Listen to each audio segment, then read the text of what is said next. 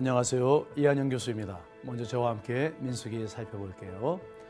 모세와 아론의 불신과 미리안과 아론의 죽음은 이스라엘의 절망이 극에 이르렀음을 보여줍니다. 이에 더해서 모압 왕 발락은 이제 약속의 땅으로 들어가는 마지막 길목에 위치한 그의 땅을 이스라엘이 지나가지 못하게 합니다.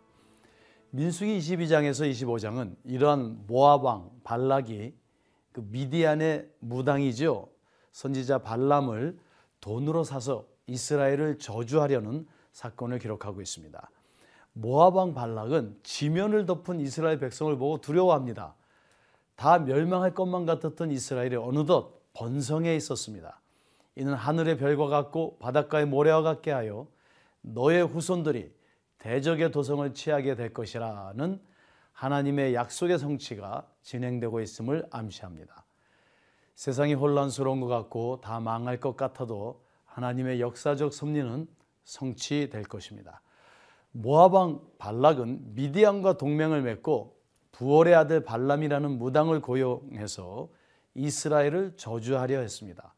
그 시대의 신적 저주는 오늘날 원자폭탄과 같은 역할을 하는 것으로 믿어졌습니다.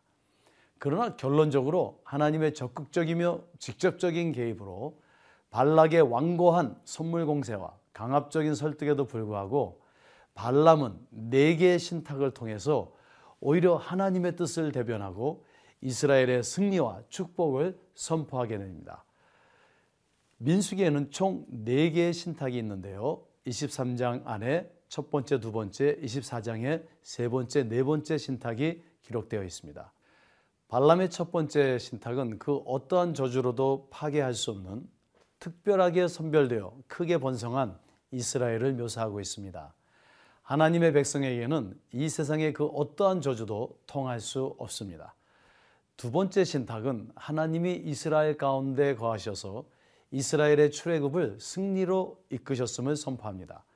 이는 하나님의 축복과 인도하심이 광야에서의 실패에도 불구하고 궁극적으로는 성취될 것을 암시하는 것입니다. 여호와는 야곱의 허물을 보지 아니하시며 이스라엘의 폐역을 보지 아니하시는도다. 여호와 그의 하나님이 그와 함께 계시니 왕을 부르는 소리가 그 중에 있도다.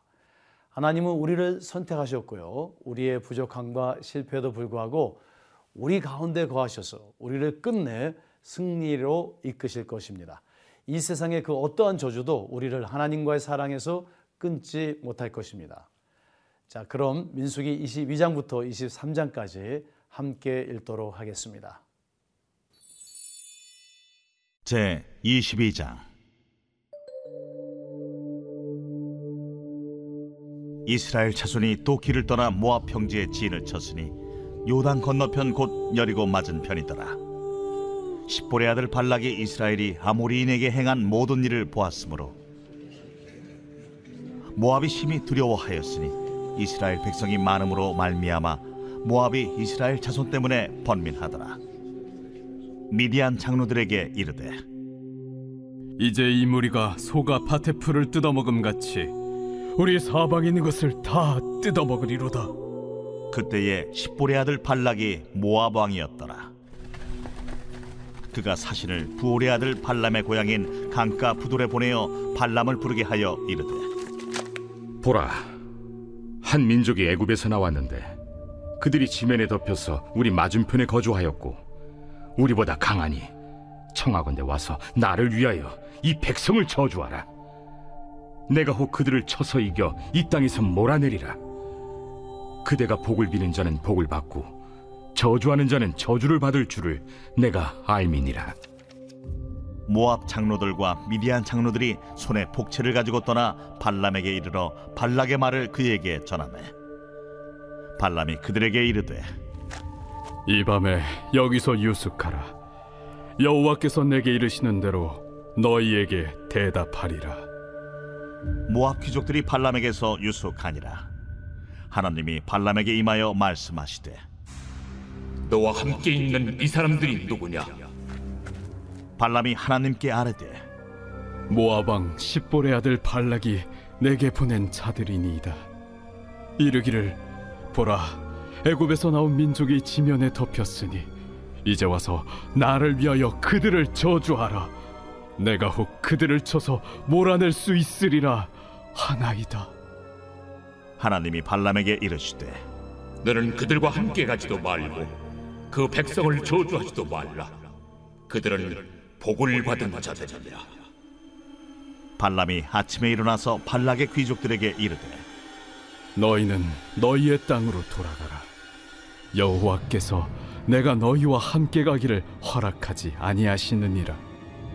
모압 귀족들이 일어나 발락에게로 가서 전하되 발람이 우리와 함께 오기를 거절하더이다. 발락이 다시 그들보다 더 높은 고관들을 더 많이 보내매 그들이 발람에게로 나아가서 그에게 이르되 십볼의 아들 발락의 말씀에 청하건대 아무 것에도 거리끼지 말고 내게로 오라. 내가 그대를 높여 크게 존귀하게 하고 그대가 내게 말하는 것은 무엇이든지 시행하리니 청하건대 와서 나를 위하여 이 백성을 저주하라 하시도이다. 발람이 발락의 신하들에게 대답하여 이르되 발락이 그 집에 가득한 은금을 내게 줄지라도 내가 능히 여호와 내 하나님의 말씀을 어겨 덜하거나 더하지 못하겠노라. 그런즉 이제 너희도 이 밤에 여기서 유숙하라. 여호와께서 내게 무슨 말씀을 더하실는지 알아보리라. 밤에 하나님이 발람에게 임하여 이르시되 그 사람들이 너를 부르러 왔거든 일어나 함께 가라. 그러나 내가 내게 이르는 말만 준행할지니라. 발람이 아침에 일어나서 자기 나귀의 안장을 지우고 모압 고관들과 함께 가니 그가 감으로 말미암아 하나님이 진노하심으로 여호와의 사자가 그를 막으려고 길에 서니라. 발람은 자기 나귀를 탔고 그의 두 종은 그와 함께 있더니 나귀가 여호와의 사자가 칼을 빼어 손에 들고 길에 선 것을 보고 길에서 벗어나 밭으로 들어간지라 발람이 나귀를 길로 돌이키려고 채찍질하니 여호와의 사자는 포도원 사이 좁은 길에 섰고 좌우에는 담이 있더라. 나귀가 여호와의 사자를 보고 몸을 담에 대고 발람의 발을 그 담에 짓누름에 발람이 다시 채찍질하니 여호와의 사자가 더 나아가서 좌우로 피할 데 없는 좁은 곳에 선지라. 나귀가 여호와의 사자를 보고 발람 밑에 엎드리니 발람이 노하여 자기 지팡이로 나귀를 때리는지라 여호와께서 나귀 입을 여시니 발람에게 이르되 내가 당신에게 무엇을 하였기에 나를 이같이 세 번을 때리느냐? 발람이 나귀에게 말하되 내가 나를 거역하기 때문이니 내 손에 칼이 있었다면 곧 너를 죽였으리라. 나귀가 발람에게 이르되 나는 당신이 오늘까지 당신의 일생 동안 탄 나귀가 아니냐? 내가 언제 당신에게 이같이 하는 버릇이 있었더냐? 없었느니라. 그때에 여호와께서 발람의 눈을 밝히심에 여호와의 사자가 손에 칼을 빼들고 길에 선 것을 그가 보고 머리를 숙이고 엎드리니 여호와의 사자가 그에게 이르되 너는 어찌하여 내 나귀를 이같이 세 번 때렸느냐?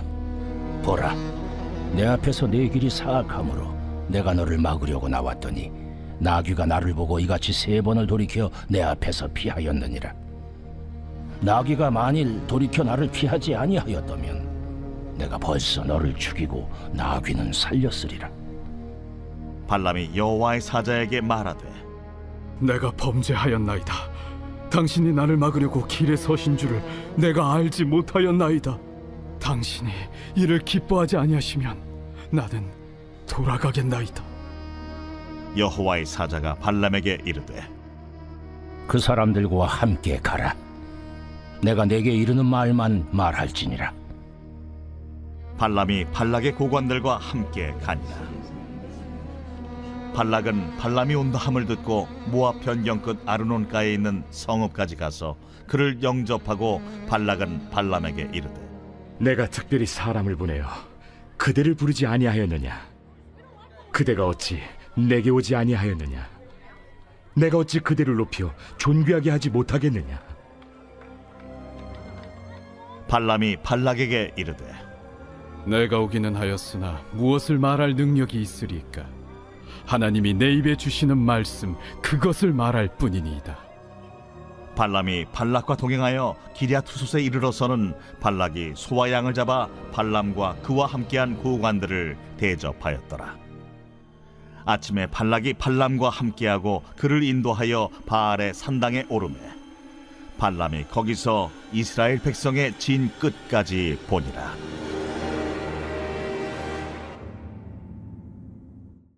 제 23장 발람이 발락에게 이르되 나를 위하여 여기 제단 일곱을 쌓고 거기 수송아지 일곱 마리와 순양 일곱 마리를 준비하소서. 함에 발락이 발람의 말대로 준비한 후에 발락과 발람이 제단에 수송아지와 순양을 드리니라 발람이 발락에게 이르되 당신의 번제물 곁에 서소서. 나는 저리로 가리이다.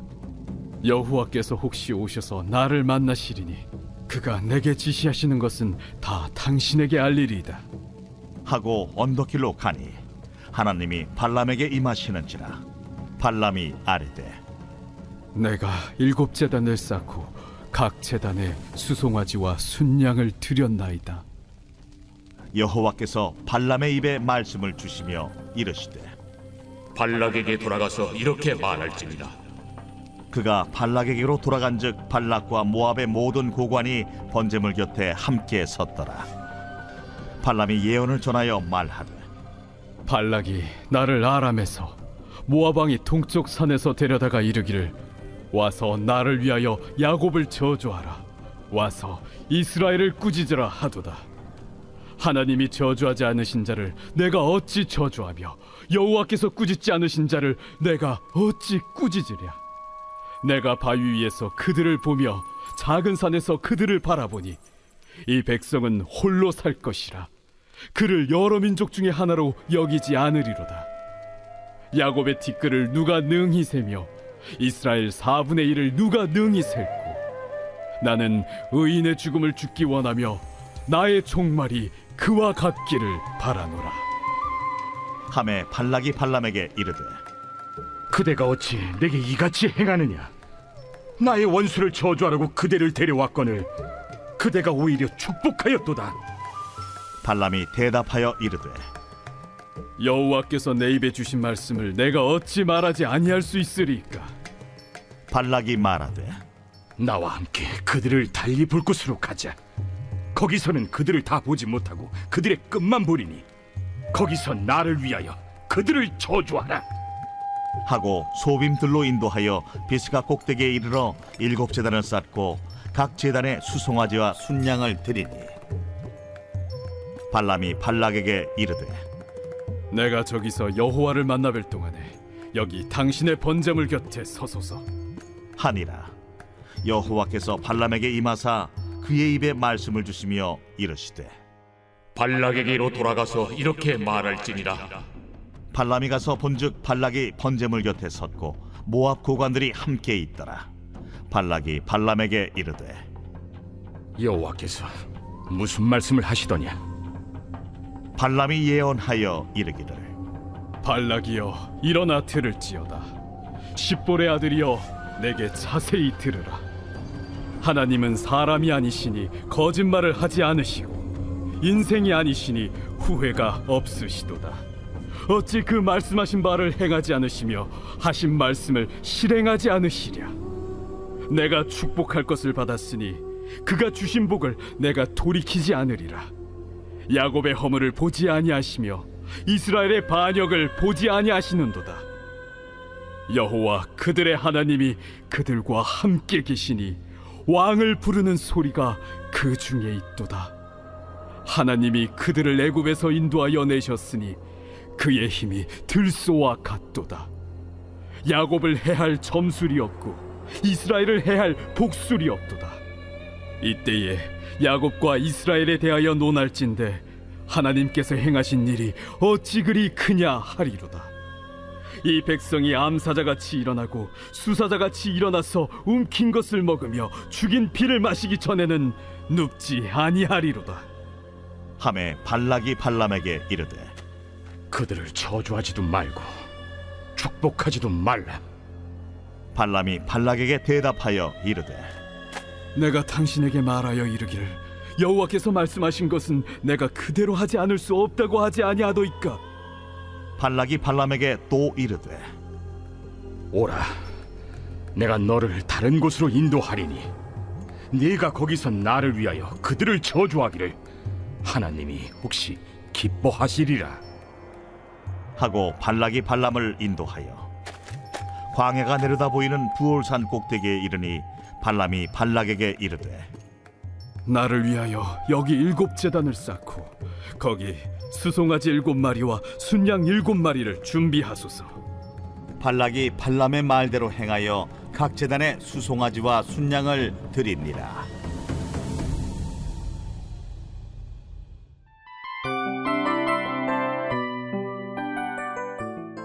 이 프로그램은 청취자 여러분의 소중한 후원으로 제작됩니다.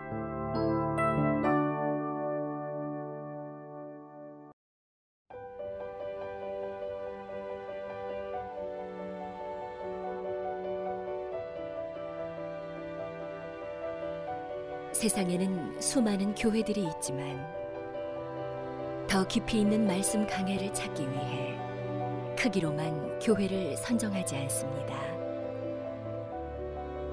보다 좋은 영적 콘텐츠를 더 많이 나누기 위해 방송비를 받지 않습니다.